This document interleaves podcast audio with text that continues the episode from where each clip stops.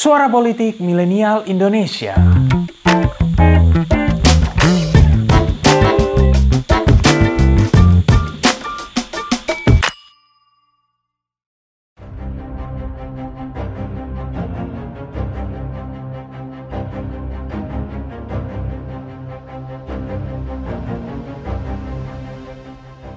Semenjak perang Rusia-Ukraina dimulai pada 24 Februari 2022 silam, semakin banyak orang berandai-andai tentang potensi meletusnya Perang Dunia Ketiga.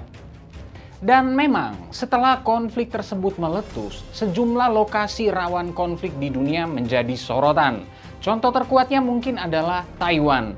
Bahkan banyak yang percaya bila konflik dengan Tiongkok akhirnya meletus di Taiwan, maka itu akan jadi awal Perang Dunia Ketiga. Tapi di balik spekulasi-spekulasi Perang Dunia Ketiga yang muncul, ada satu tempat penting yang jarang jadi perhatian orang. Di manakah tempat itu? Well, jawabannya ada di tempat paling utara bumi, yakni Samudra Arktik. Ya, di balik segala pemberitaan internasional, kekuatan-kekuatan besar dunia seperti Amerika Serikat, Rusia, dan bahkan Tiongkok kini mulai bersaing dengan sengit di kutub utara. Lantas, kenapa ya wilayah yang ditutupi gletser dan salju ini bisa menjadi rebutan para pengendali dunia? Hmm, yang pastinya bukan karena penguin dong ya. Well, inilah dingin-dingin pedes Perang Dunia 3.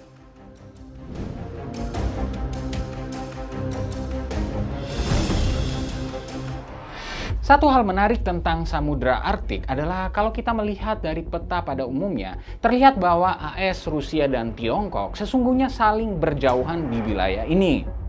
Tapi kalau kita lihat dari utara dengan menempatkan Samudra Arktik di bagian tengah peta, kita akan menyadari bahwa negara-negara tersebut sebenarnya berlokasi sangat berdekatan.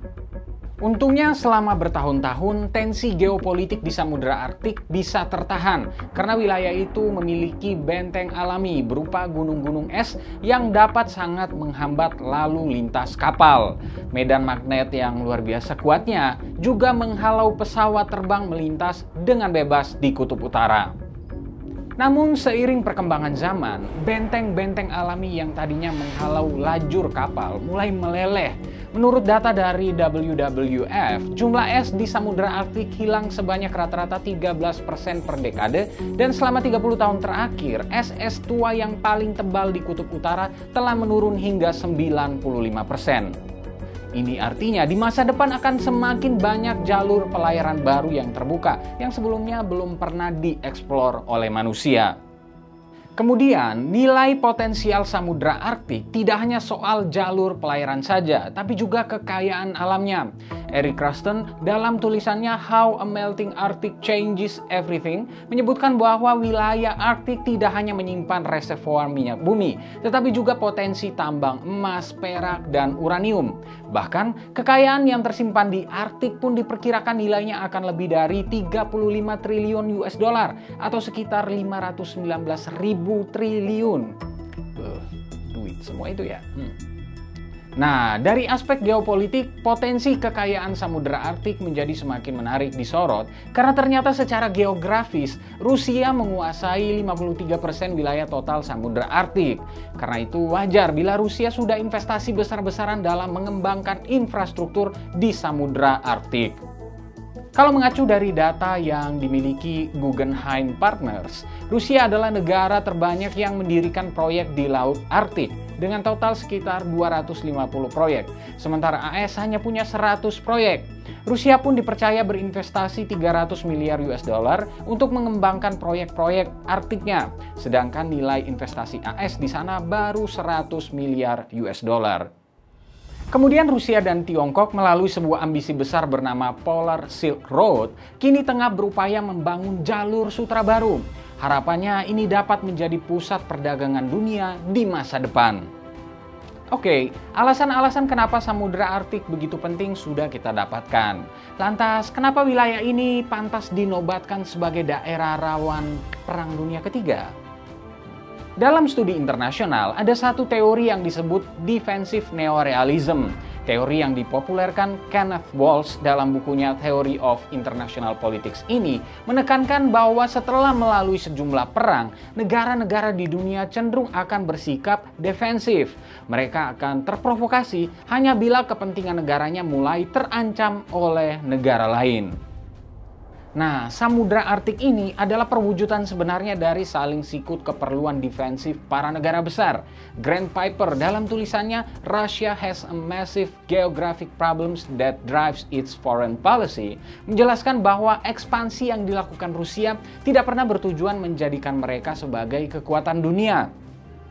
Yang dilakukan Rusia dalam aneksasi Crimea, Ukraina, dan investasi di Arktik murni berangkat dari permasalahan geografisnya, yakni kesulitan mendapatkan akses kepada kekayaan maritim dan memiliki jalur perdagangan yang aman. Sementara pelabuhan Saint Petersburg yang menjadi pelabuhan utama yang selama ini digunakan Rusia untuk perdagangan maritim dan akses ke Moskow terletak di posisi yang sangat berbahaya, yakni di apit Finlandia dan Swedia, dua negara yang disebut akan bergabung ke NATO. Maka dari itu wajar bila Rusia perlu cepat-cepat mengkapitalisasi dan mengklaim Samudra Arktik.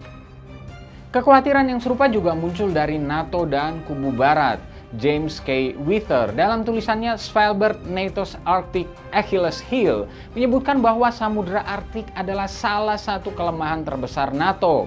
Meski NATO memiliki pangkalan dan jumlah pasukan yang kuat di Eropa, kemampuan pertahanan mereka hmm, ternyata saat ini lemah di Arktik.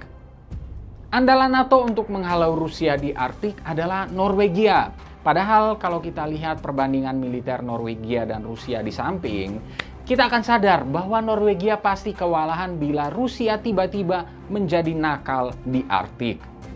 Nah, karena itu wajar bila belakangan Sekjen NATO, Jens Stoltenberg, menuduh Rusia dan Tiongkok tengah memperkuat pangkalan militer di Kutub Utara. Mungkin ini menjadi alasan agar NATO mendapatkan justifikasi sehingga bisa memperkuat militernya di Norwegia. Itulah mengapa Samudra Arktik menjadi salah satu titik penting dalam menakar potensi perang dunia ketiga. Well, apa pun itu, potensi perang pasti akan selalu ada. Persoalannya tinggal apakah negara-negara di dunia berani mengambil risiko untuk memulai peperangan yang bisa menjadi sangat destruktif ini. Sejarah sudah membuktikan bahwa makin modern peradaban manusia, peperangan yang terjadi selalu mendatangkan lebih banyak korban jiwa. Hmm, ngeri gak tuh? Nah, lalu bagaimana menurut kalian? Setujukah kalian kalau Arktik bisa jadi awal sumber perang dunia ketiga? Berikan pendapatmu.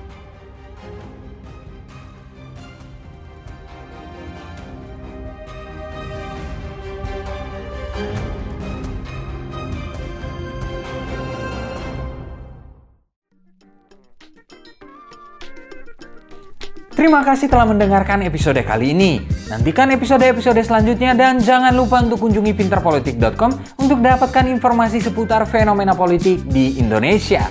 See you next time and bye-bye.